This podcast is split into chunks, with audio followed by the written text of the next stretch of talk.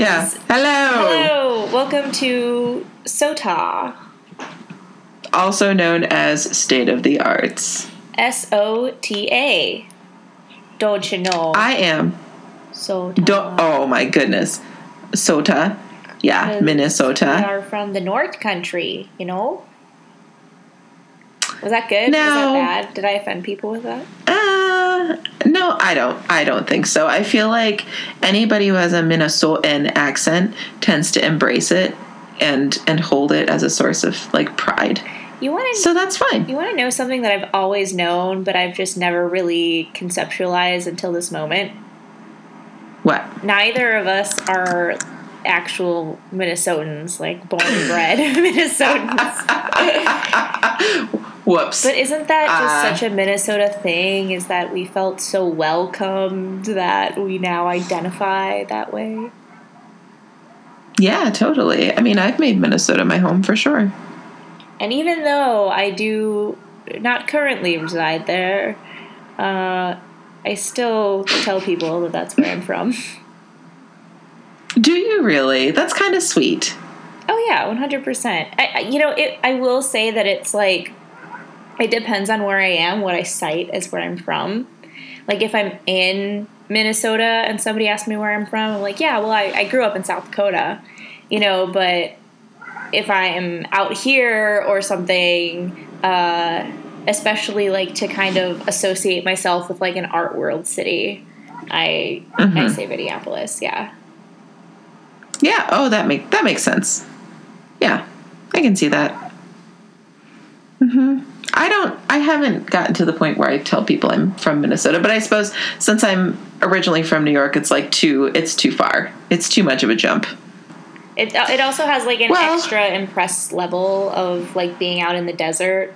When you tell people you're from Minnesota, all of a sudden they think you're either crazy or really tough or something. Ooh.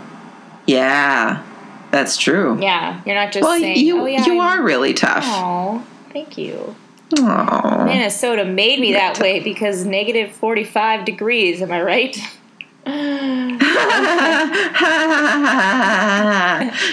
um you guys have that out in South Dakota though, don't you? You know, it never got quite that cold. Like it's pretty similar weather, but I will say that I was surprised when I moved to Minnesota that it actually was perceptibly a bit colder.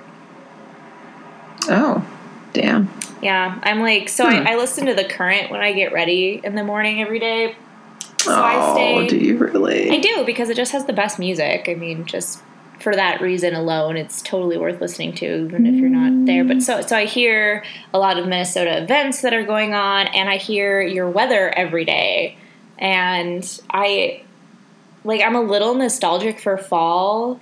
Like you know, I I see the pumpkin spice latte at Starbucks, and I went to Trader Joe's today, and it has all the pumpkin flavored everything, um, and fall colored everything. And I'm just like, I don't know. I still feel like drinking a mango smoothie and having a margarita because it's 98 degrees outside. I don't know. oh. I'm not. I'm not into this right now. Yeah. I guess I'd never really considered the fact that you won't be experiencing fall this year. No, but you know, I'm only out here for a year, so it's it's just kind of a novelty. Just just trying it out. Oh, sure. Yeah. Mm-hmm.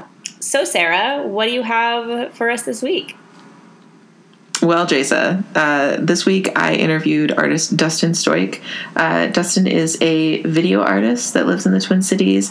His stuff is really, really cool. Um, I thought he was a good follow up to the Aaron Sandsmark interview because he also uses himself as subject, and so we got into that a little bit. It's going to be a great interview. I hope you. I hope you guys like it.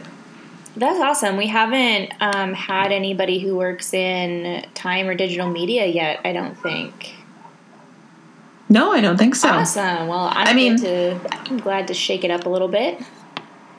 Yeah, I mean Anna Johnson's like a um, would probably be the closest that we've come, but yeah, we haven't really had like a video artist on the podcast, so I'm excited. Ooh, amazing.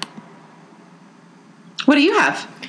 I am going to talk about more weird deserty stuff. Um, it's called more weird deserty stuff. Yeah, this like really. There's just something about being out here that is it is just have that like strange like kind of you know like movie weird things happen out here kind of a vibe. It's true. Mm-hmm. Anyways, uh, but I'm going to be talking about the Noah Purifoy Outdoor Museum. And Noah is a artist who uh, dedicated, I think, about the last 15 years to, of his life to creating artworks made from all found materials and placing it in his own outdoor sculpture garden.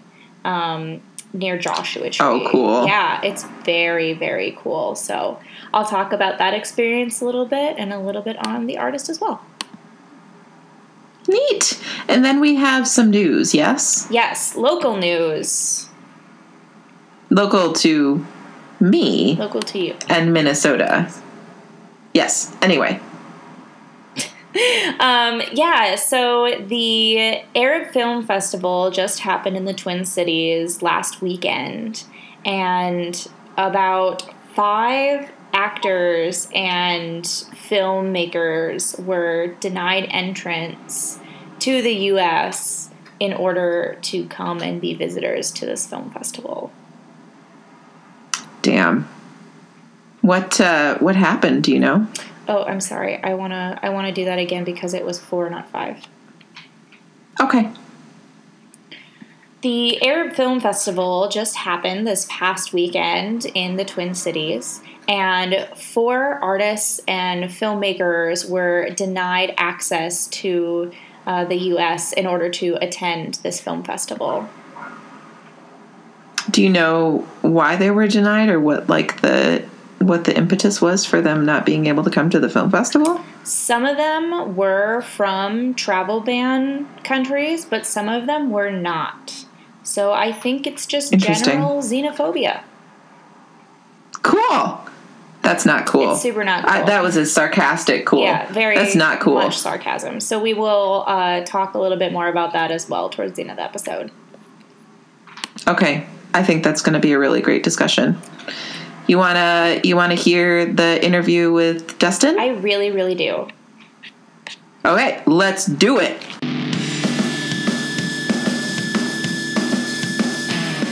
Today I am here with Dustin Stoik. Dustin is a video installation artist living in the Twin Cities. He graduated with a double Bachelor of Fine Arts degree in sculpture and drawing at the University of Wisconsin Stout in 2017. He is included in a group show, Ties We Keep, opening at the Regis Center for Art in Minneapolis, which will be on view October 11th through November 10th of 2018. Dustin, thank you so much for joining me. Yes, thank you for having me. Okay, so let's start where uh, I normally start with these interviews. Tell me a little bit about yourself. Where did you grow up, and how did you get interested in art in the first place? Yeah, so I am originally from Montello, Wisconsin. It's a very small town. I think there's like 1,200 people in there. Yeah, so I, I also grew up on um, a family farm. My dad is a farmer, his dad was a farmer. I have a younger brother who uh, is really lines up with him well, and I line up more with my mom. So I'm kind of like the weirdo of the family, I guess. Wait, this is completely unrelated to art, but what kind of farm is it? Oh, it's it's cash crops. Oh, it's uh, cash crops. Okay, yeah. I was like, is it a dairy farm? No, it's oh, a dairy farm. No. Okay, and that like, uh, that's that's a whole different yeah, sort of scenario anyway, to be a dairy sorry. kid versus a corn kid, I guess. Mm-hmm. um, but yeah, so um, so I grew up helping a lot on, on the farm, so I feel like that's really um, given me like a, a, very strong work ethic. So I'm thankful for that part of my my upbringing. Let's see what else. Oh, where my interest in art originated from.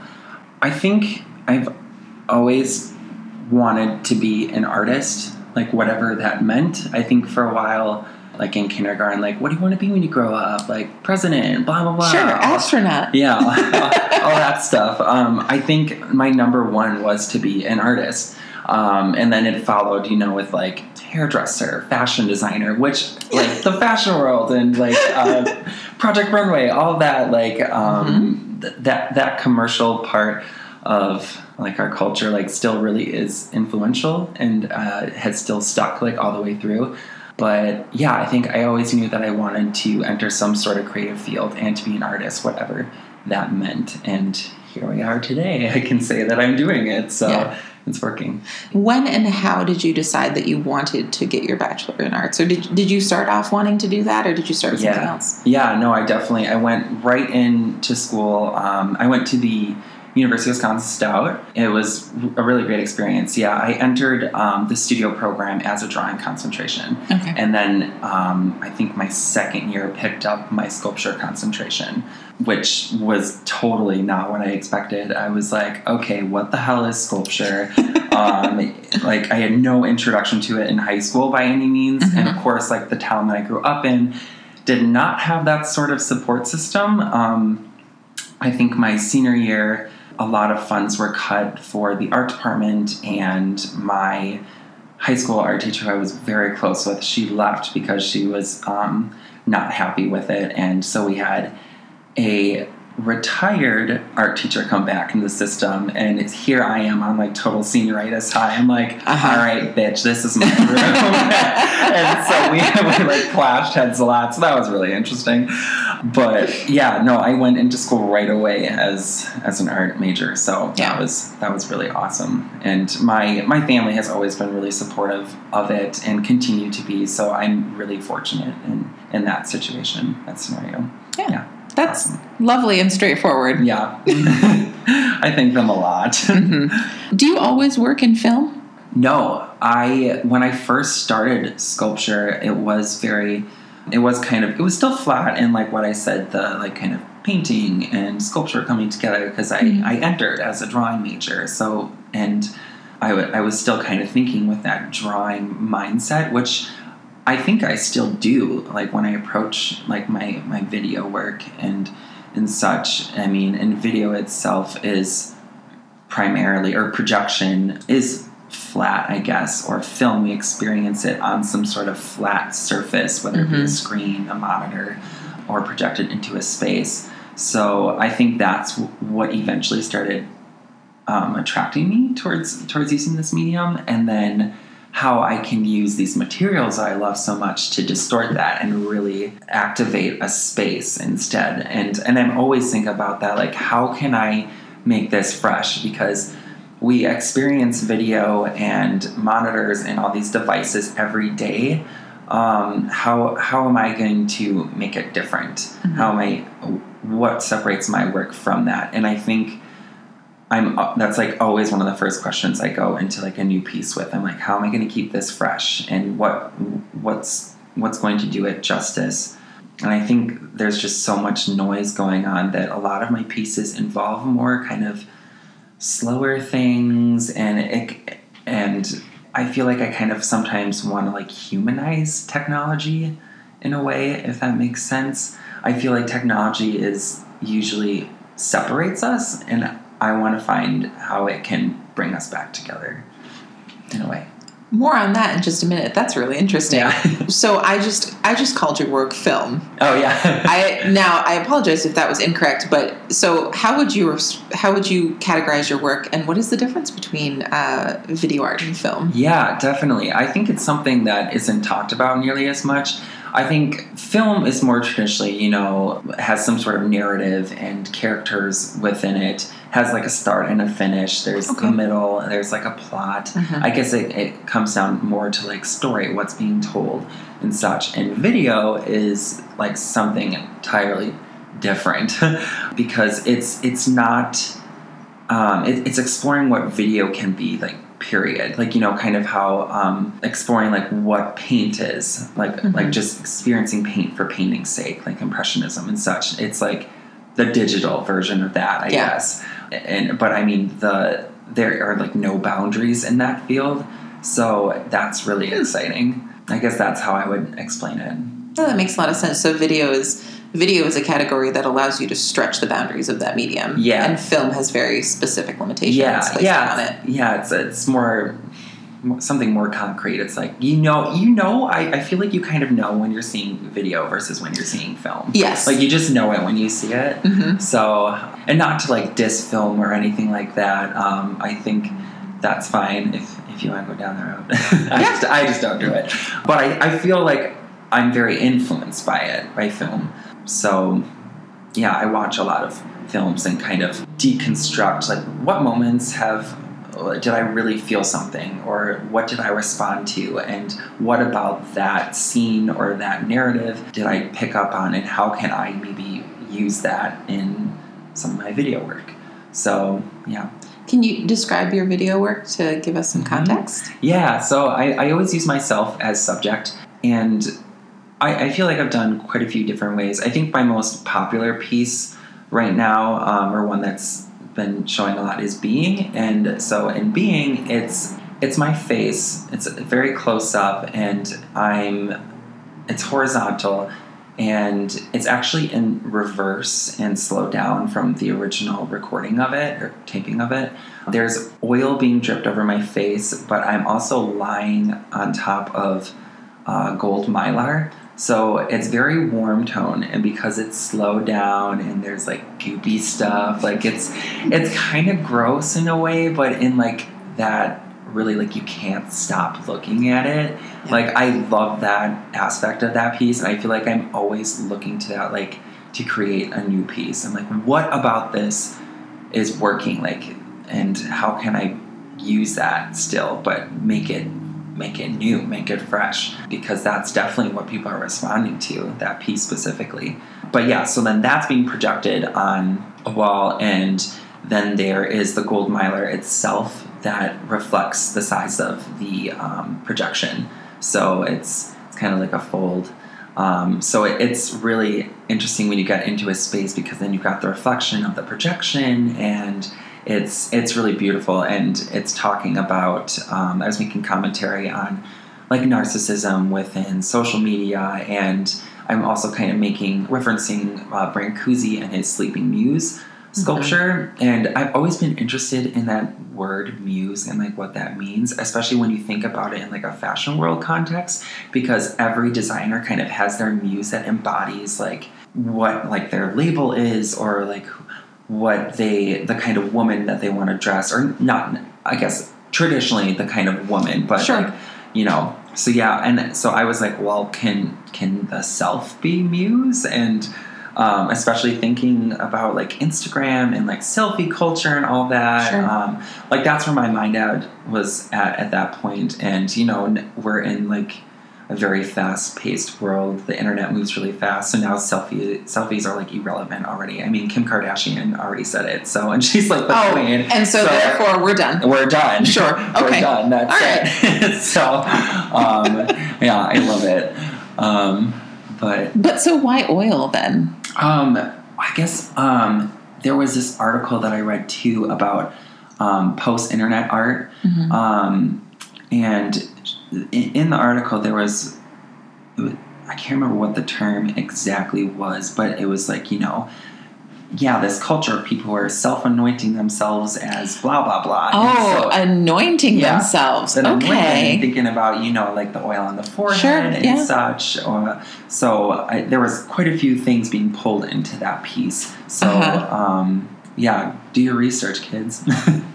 Dang. So I've I've seen this piece. I love this piece. Yeah. I love the fact that you slowed it down because I was thinking as you were talking about it how focused I was on the fact that some of the oil caught on your eyelashes Mhm. and how I just really honed in on that. And Oh, it yeah. it is like a little gross because it's oil, but it's so beautiful. Yeah. How long is it? does it loop? Yeah, it's just on a loop. Okay. Um, and I think the ending is actually with my eyes open because I started with my eyes open and then the oil comes and then it starts getting into my eyes and that's when I basically like go to sleep. Uh huh. or, or some something happens. I go somewhere, but yeah, I think it's like just over 13 minutes long or Mhm. so. And I think that's also what's really exciting about video work is that not everyone gets the same experience, especially if it's something long format. It's something that you kind of have to return to. So I, I'm, I'm always really excited about that. Like when I was first going to museums, I was like, oh fuck! Like I have to sit down and watch a video.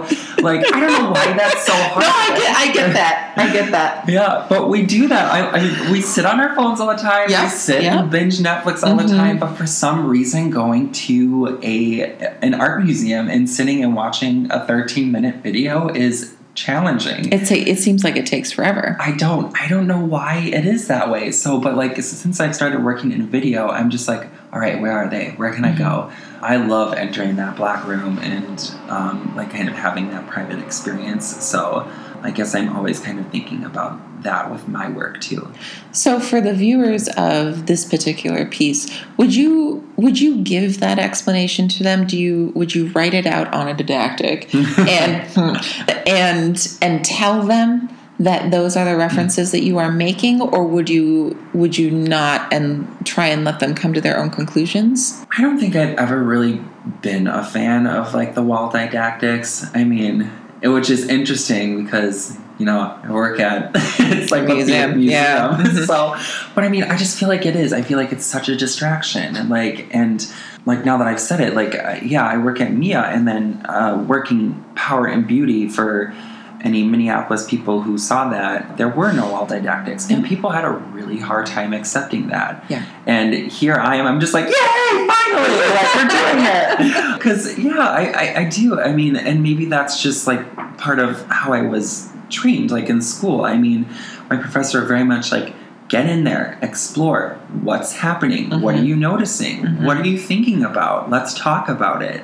And I I want everyone to approach it that way because it just why why rely on what someone else is, wants to tell you? Like go in there and figure it out for yourself. Like you you have an opinion and you have knowledge. Like let's explore that.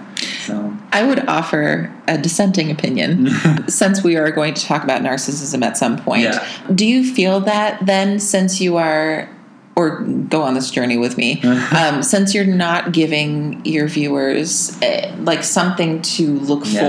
for or um, Yeah. an outline to apply to this 13 minute video, yeah. that they might, I mean, they might see it and like be like, oh, that's cool, and then like walk away. Right. Um, does that does that say to you that you are perhaps making the video more for yourself, more about yourself, or are you are you searching for a way to give your viewers a different experience? Since we are talking about narcissism and you're using yourself as your own muse and anointing yourself Yeah. entirely in oils, do you feel like not using didactics or explanations for your work makes the work more about you? Mm, I think so. I think it's, well, in a way, it's definitely reflective of who I am. I feel like everything comes from like my lived experiences. And I think it's something that I am constantly questioning like, who is this for? So I, I, I definitely, I, I want people to get something from it for sure. I don't want to like preach it to them. I, I, I, I don't want that to happen. So I would love, in an ideal world, I would be readily on hand to have conversations with people. You like, just stand by your work. We're like, hello, welcome. yeah, yeah, yeah. Welcome to the art fair. Um, Let me tell you about this piece. yeah, I think I, in a way, it is like kind of therapeutic for me. I, I guess it goes with how I approach my process of making. I definitely uh, kind of adhere to performance art, and performance art is all about you know time, space, the body, and the relationship between performer and viewer.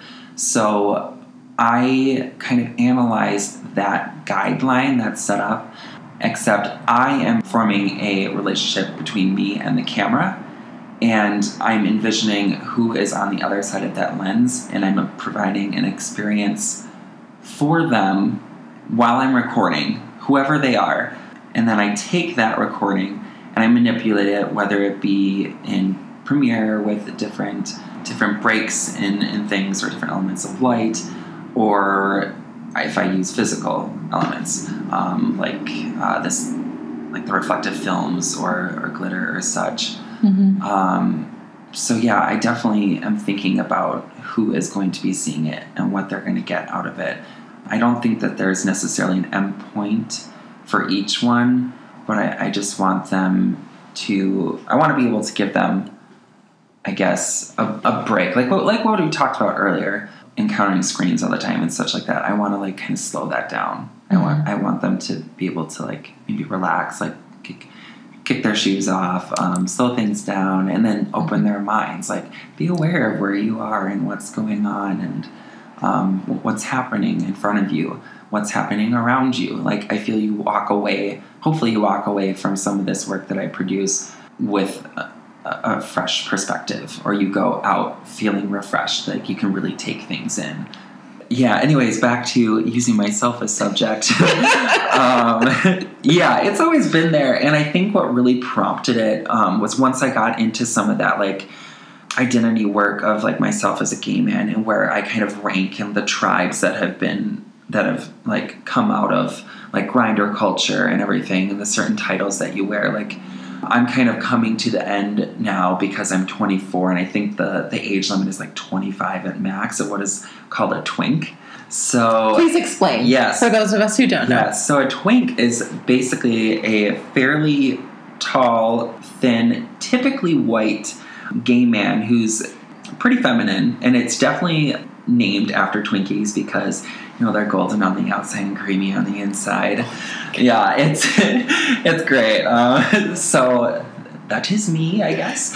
Um, that's what I've been pegged as. So I was doing a lot of work about that, and I was like, well, I, I need to use myself as subject because I feel like if I use someone else, I'd be I'd be like con- I'd be contributing to like this culture of objectifying, and I, I can't point fingers at others if I don't point them at myself too. So it felt it just felt right and it's something that I needed to do, and it's just kind of gone on since then.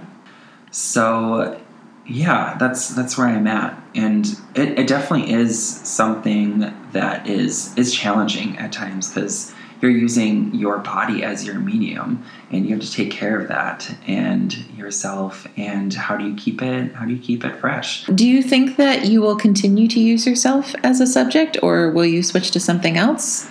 I I definitely will co- continue uh, to use myself. It's just As a subject. yeah. It's just it's just a matter of keeping it keeping it fresh and challenging it. I don't want to fall into you know um, a rut where it's just like the same stuff is being produced. Um, it, it needs to be like very well thought out. So i think it's going to come there's going to be maybe less of it but it's going to be hopefully very smart very particular very Mhm. pointed but I also um, I do make two dimensional work as well. It's just not as well known. It's not what I like submit. I was just going to ask you if you were going to move away from video, and here you are, you're already making two dimensional work on the side. Yeah, I've always made two dimensional work, and I have it on my website too. But the stuff that I have up there is more like. Um, like more, it's very like small scale. I have Yeah. like fur on there and stuff. I love fur, and also like, how the hell does fur like work on two dimension? Like, I don't know. It's just like kind of um, unconventional. So I like that. So, are there any other ways that your uh, queer identity um, factors into your creative process? It's not everything, and I took like a break from it for a while. Kind of, I was making like you know social media reflective work, and that's where like my projection work really kind of like started taking off Mhm. um, when I started disrupting the film with those physical films and glitter, and really thinking about it that way, getting more experimental with it. I, I think it informs my material uh, material choices for sure all the time, um, especially with some of those artists that I really look at. Yeah, like Jim Hodges, Felix Gonzalez Torres, Roni Horn was another one. She uses a lot of gold. I, I just think like there's such a rich history in a lot of the materials that I've chosen. And I do, I, I love it for its shiny aspect, and I feel like it just embodies everything that I'm talking about. Like, specifically when we're talking about like the mylar, which I use large quantities of because it's reflective and it acts as like a mirror, which re- goes back to the tale of Narcissus itself. Like, Yeah. it, it acts as a pool, and um, there's a whole bunch of other different meanings that get wrapped up in that yeah, just thinking about like club life and everything. It's it's just all like wrapped up in there. and it makes me happy too. That's very who doesn't important. who doesn't love it? And you said earlier that you're so you're no longer going to be a twink after you turn. Is it twenty six? Yeah, I think no, I think it's twenty five. Oh, like again. I've done the research, so I don't know where I will technically be categorized after that. Not that it like matters to me. I'm wondering if But it's, going to affect your work at all. Yeah, it's interesting, and I think that's part of uh, what the question I think we talked about earlier, like using yourself as subject. Like Mhm. that's something that I think will eventually keep popping back up um, as I get older, like where I'm classified. And but it also does depend too on just how how culture shifts. If that is still relevant in 25 years, how we categorize, um, or if we are still going to be categorizing, because I feel like that is definitely something that is acknowledged and frowned upon, especially within the community now, like because it's happened and. Um, we're like, well, this is like really probably not healthy. So- Probably not. Um, it's definitely being addressed, and um, which is good, definitely good. But there's definitely there is there's room to keep working with these things. Do you think you're narcissistic? I'm an artist. I think we have to be. so, I completely agree. like we, we, we don't really have a choice. Um, I mean, you're constantly being asked to persuade someone to give you money. Mhm. Like why why are, why are you and your is your artwork awesome? Basically, which Mhm. yeah comes back to you. So y- you kind of have to be, and even even if you're not, you are probably creating some sort of uh, alter ego that's going to take care of that for you. Like, hi, I'm no longer Dustin. I am Zachariah or something. I don't know. Like, I am. I am. I am representing Dustin. No, Mhm. I don't know. Have you ever heard that quote from Picasso where he said, God is an artist? I am God, I am God, I am God. I mean, you want to talk about narcissism, like there's that. But there it is. There it is. But also, I was thinking when you were talking about your piece with the gold miler as a reflection, like a pool. I was thinking of Caravaggio's. Um, I think it's Portrait of Narcissus, where he's Yeah. he's staring down into the water. He's Yeah. almost falling in. Yes, I love that piece. I always like look at that. So, Dustin, if uh, if people wanted to find you online, where would they go? So, yes, I have my own website. It's just dustinsteuck.com. Spell that for me. Yeah, oh yeah, um, D U S T I N, and then the last name is S T E U C K. So, dustinsteuck.com. Mhm. I also have um, Instagrams you can visit too. Yes, Instagrams. There is Dustin Steuck, and there's also Steuck Dustin. So, Dustin Steuck is a little bit more raunchy, maybe. Um, you'll see. you'll see my body. And then I have, I guess, my, my more art related one, um, which isn't flooded as much, but hopefully um, things are kind of picking up here. I, I will be producing a lot more, posting more about that. Um, so, yeah, you can find me there. Dustin, this has been wonderful. Yay. Thank you so much again Yes. for allowing me to interview you. Yes, thank you so much for having me. I love that this is a thing. It's really great. I love listening to your podcast now. Oh, thank you so much.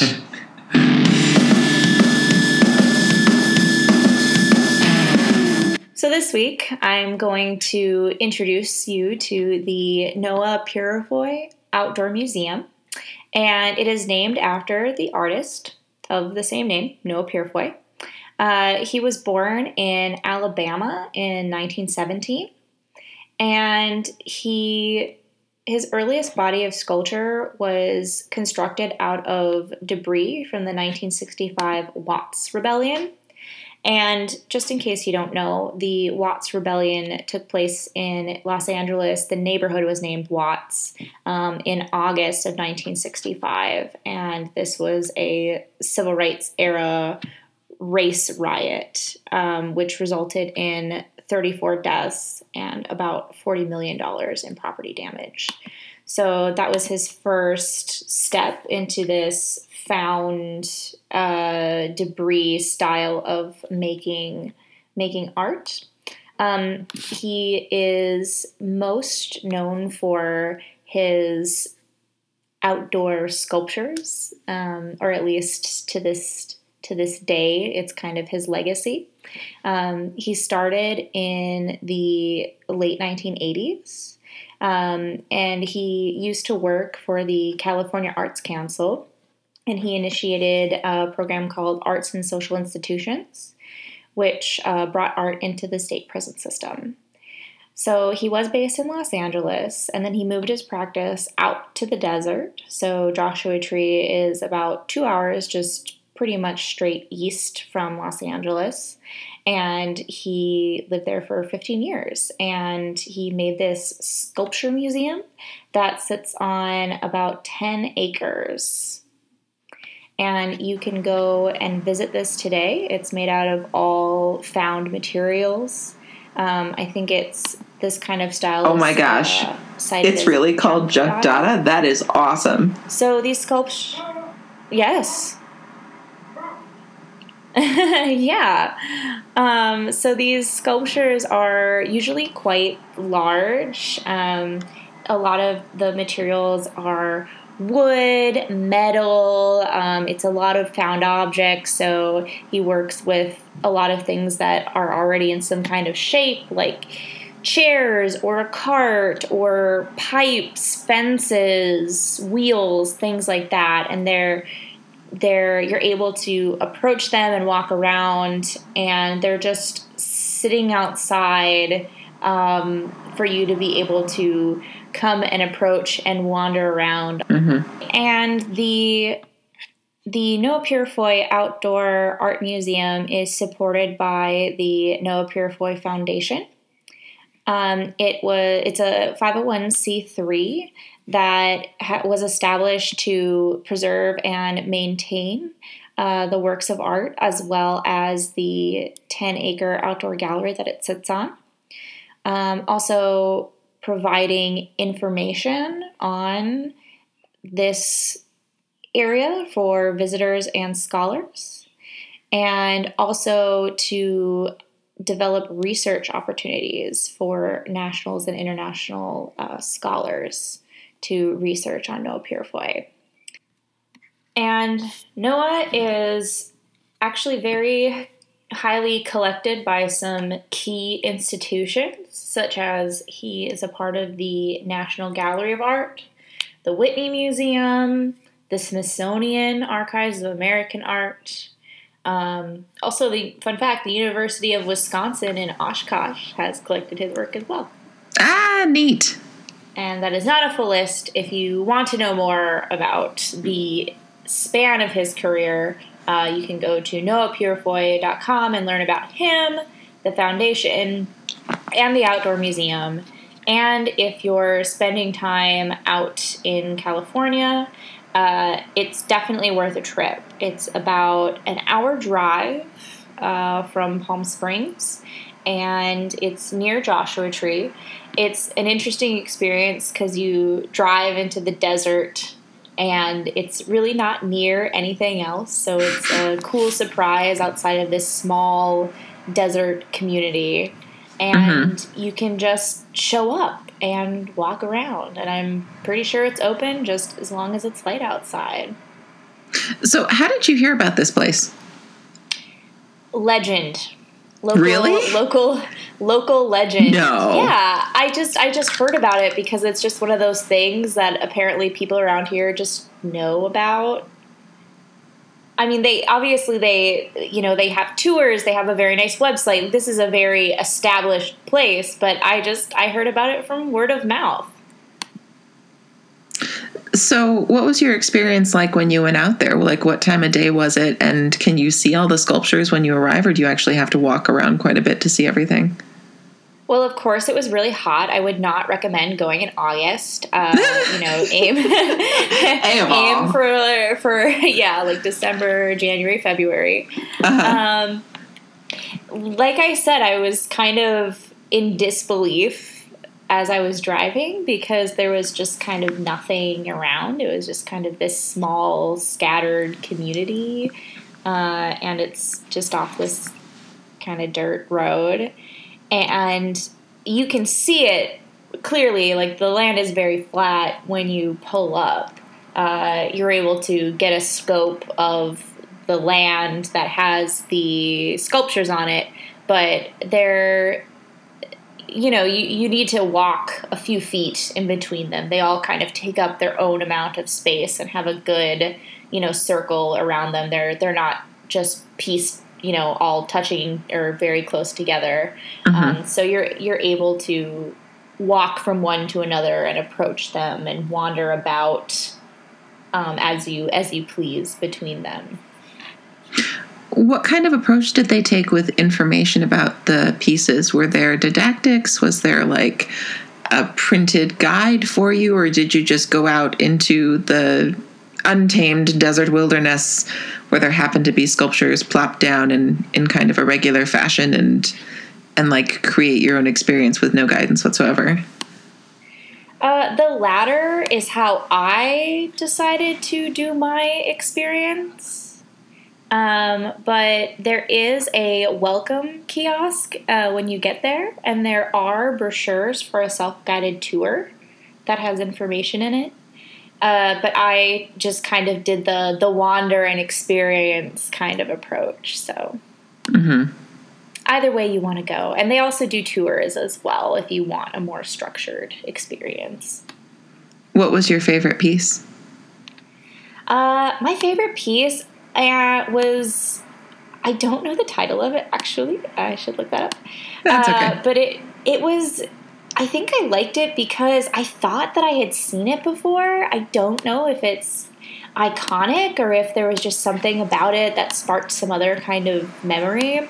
But it's it's a small shed, a wooden shed uh, that has a slanted roof, and it starts long and, and slants downwards, and it has a very long plank straight across, like, well, not straight across, but, you know, tilted across this slanted roof, and it has two old bicycles at either end.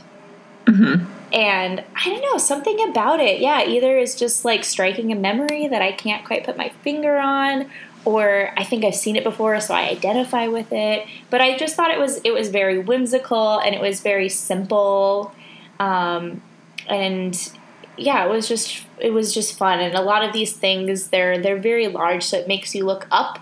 So you kind of get this, you know, larger than life feel. You're not, you know, you're not looking at a a vase on a pedestal, you know, that's small. As as one often does when they look at art, it is on the pedestal. yes, so That should be um, everybody's experience. yeah, one hundred percent. That's Yeah.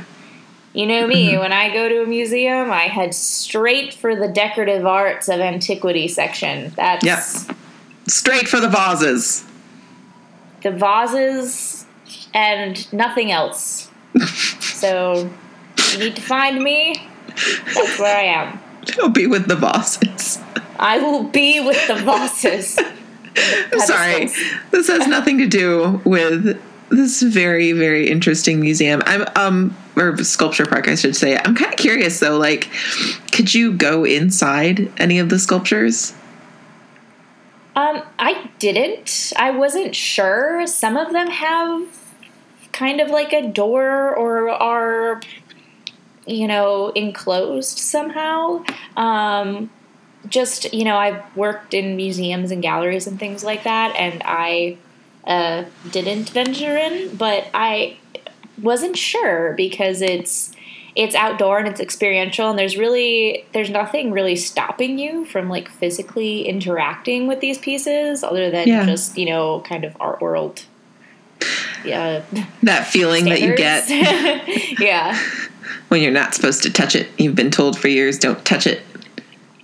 yeah but I, I feel like you know looking back the elements of the desert are probably much more harsh than me walking into something so That's true. Mm-hmm. yeah i'll take you the next time you come visit me Oh my goodness, yes, please. We need to make a list of things that we're going to do. Um, so, hey, I was looking on the Noah Purifoy website, and it turns out that they have uh, two shows going on right now that feature his work. It's they're both group shows. Um, one of them is called East Coast slash West Coast, and um, they are that exhibition is in tandem with another exhibition called Soul of a Nation: Art in the Age of Black Power. Um, and it's a collaboration between the Brooklyn Museum, the Tate, um, and the Tilton Gallery in New York City. Um, and oh, actually, so East Coast, West Coast is a solo exhibition of Purifoy's work. Um, and then Soul of a Nation, his work is part of uh, a group exhibition. And East Coast, West Coast goes through November 3rd. And Soul of a Nation goes Brooklyn through well? February 3rd.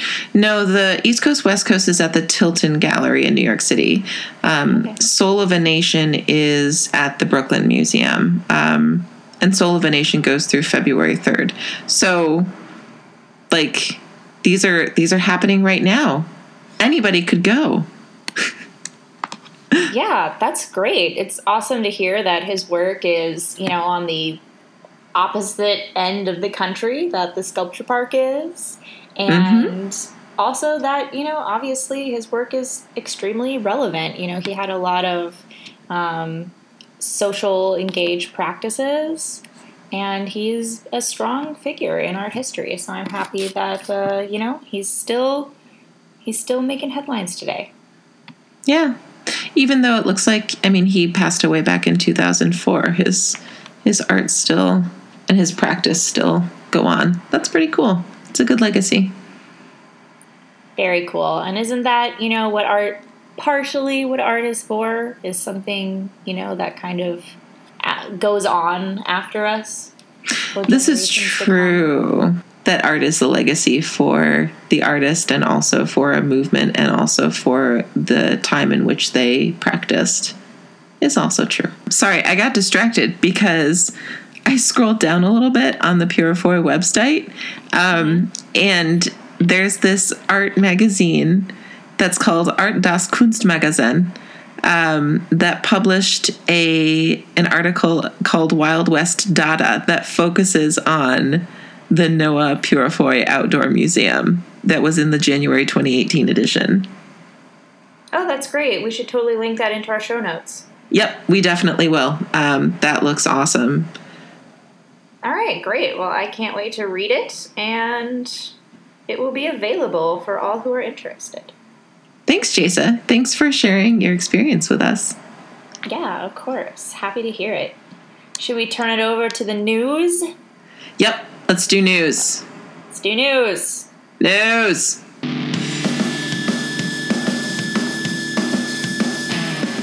This week on the news, we are talking about a unfortunate situation, to say it the least, Mhm. about uh, four actors and filmmakers who were denied entrance into the U.S. while they were trying to attend the Arab Film Festival in the Twin Cities.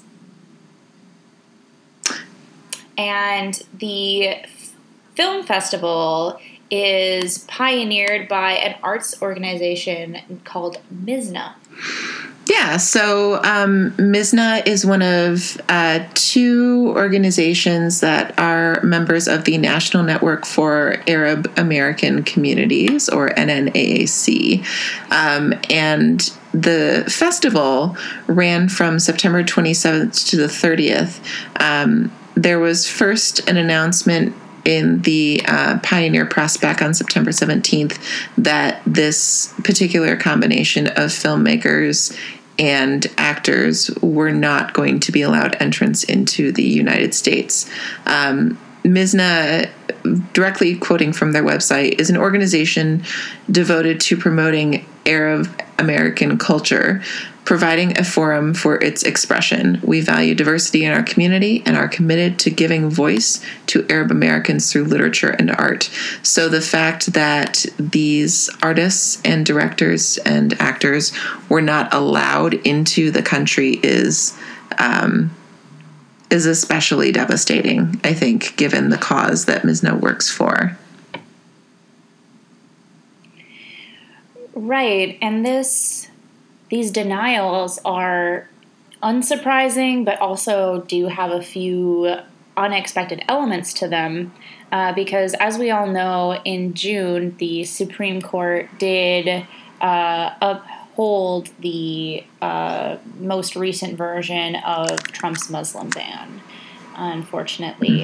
And that placed restriction on refugees, immigrants, and people who hold visa from places such as Iran, Libya, North Korea, Somalia, Syria, Venezuela, and Yemen. So, some of these visitors who were slated to come and attend the Arab Film Festival were from these countries, but some were not.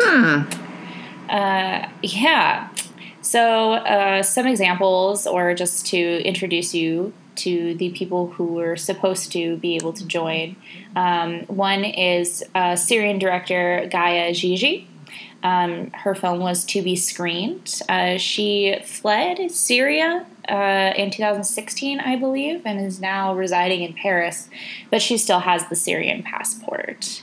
Another visitor was artist Naila Ayesh, who was the subject of a documentary um, that took place in Gaza, and she was denied as well. Um, another uh, famous actress from Egypt named Yasmin Raeis.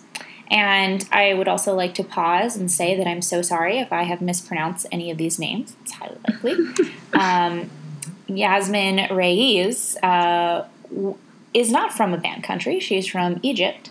Um, however, this process of getting her visa to come to the US was so delayed that she couldn't make it. Quote, they scheduled an interview for a date after our festival takes place, says someone from the organization. Ridiculous. And then, so ridiculous. Just if if they can't outright deny someone, they'll just make it so hard that they can't even they can't even come. Um, and then finally, um, and again, I apologize for mispronouncing Hakkar Abdul Kadir. Um, he does not come from a banned country. He is uh, Iraqi Kurdish director. Uh, just never received word on his visa approval. Uh, he had to turn in his passport while he was waiting for this visa approval and never heard word on it, and they kept his passport so he just couldn't travel anyway. He just can't leave now because somebody else has his passport. Right. So those from banned countries were outright outright denied, and those who are from the region but aren't on the Trump's ban list just had such a difficult time that it essentially denied them access. So, um, in the in the article that ran on the 17th in the Pioneer Press, the executive and artistic director of Mizna, Lana Barkawi, um, said that that she thinks that it is because of the feeling of this particular administration that these folks were banned from coming to the U.S. for this film festival. Um, she said, "quote Given that these are exactly the types of three-dimensional stories that a misogynist and xenophobe would be scared of, it's not surprising that they were." Um, denied entry into the country. And I, I can see that line of thinking. Um, if you look at, for example, uh, Naila Ayesh's uh, work that she was a part of, uh, Naila and the Uprising, that was directed by Julia Bacha in 2017. Um, it was uh, it's about Naila, and she was a um, she was a prisoner. Um, she excuse me, she led the uprising um, called the First Intifada that started in 1987, and she was imprisoned and tortured for her resistance. Um, and so uh, it starts, you know, when she was eight years old, and the Israeli military took control of the West Bank, and it, it goes through her childhood and um, and how she empowered women around her to rebel and fight and that type of strength is something that would be really important to see in the Arab American community and particularly highlighted um, here in the States. And I mean, her work, the work can still be screened, but it, it would have had an extra impact if she had been able to attend. Yes, this is just so upsetting for for so many reasons. First of all, the ban that was upheld in June, just to begin with. Uh, secondly, just the mistreatment of these artists and creatives who are were unable to represent and celebrate their work. as well as this is the first time that this has happened in 13 years. So it's really highlighting that this administration and this point in history is really targeting this group of people and I I'm glad that the the film festival went forward um, unfortunately without these guests but they didn't let that affect the programming and these stories were still told um, despite this terrible uh, denial by the US government. Um, however, it, it does show resistance and it does still speak, you know, gives a platform for these voices to speak when, you know, they're, they're trying to be muted uh, by the suppressive administration. Yeah, it's really it's really too bad. It's a it's a sad state that we're in right now. Um, so I'm sorry, Jason. Did you have anything else that you wanted to say about this?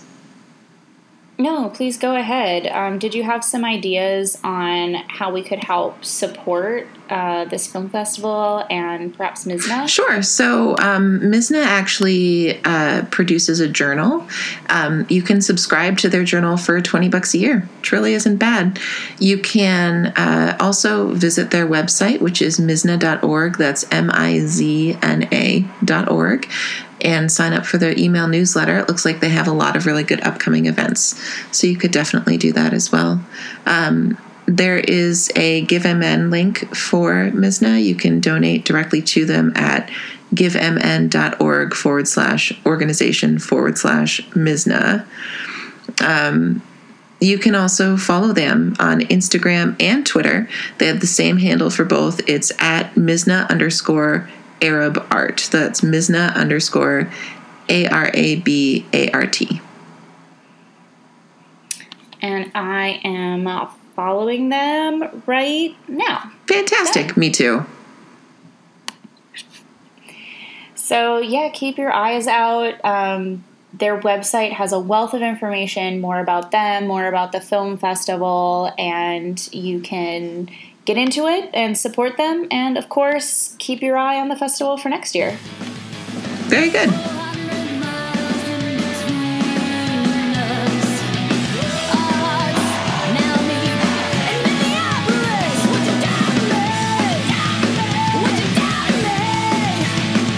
Okay, Soda listeners, thanks so much for tuning in with us this episode of Soda State of the Arts. Uh, you can find our show notes and anything else that you would like to know about us at our website, sodapodcast.blog. If you would like to let us know about any art events or if you'd like to do a studio visit with us, uh, definitely give us an email. That's stateoftheartspod at gmail.com.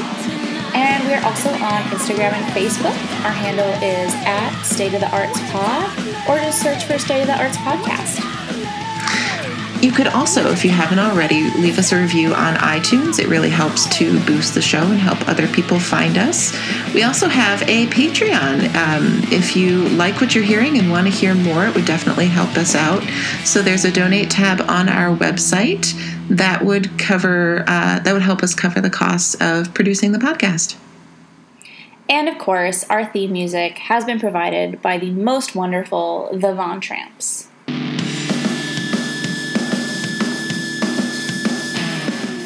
So, mm-hmm. but I will like I will kind of parachute in. So I'll be back for Thanksgiving and I'll be back for Christmas. So if you want to see the temperature shock on my face, you can come pick me up at the airport for like a lot of entertainment if you're into that. So I would love to come pick you up at the airport. I'll be here for Thanksgiving, but not for Christmas. Just like I just got approved for time to go home, so I'm super excited about that. Wow, congratulations.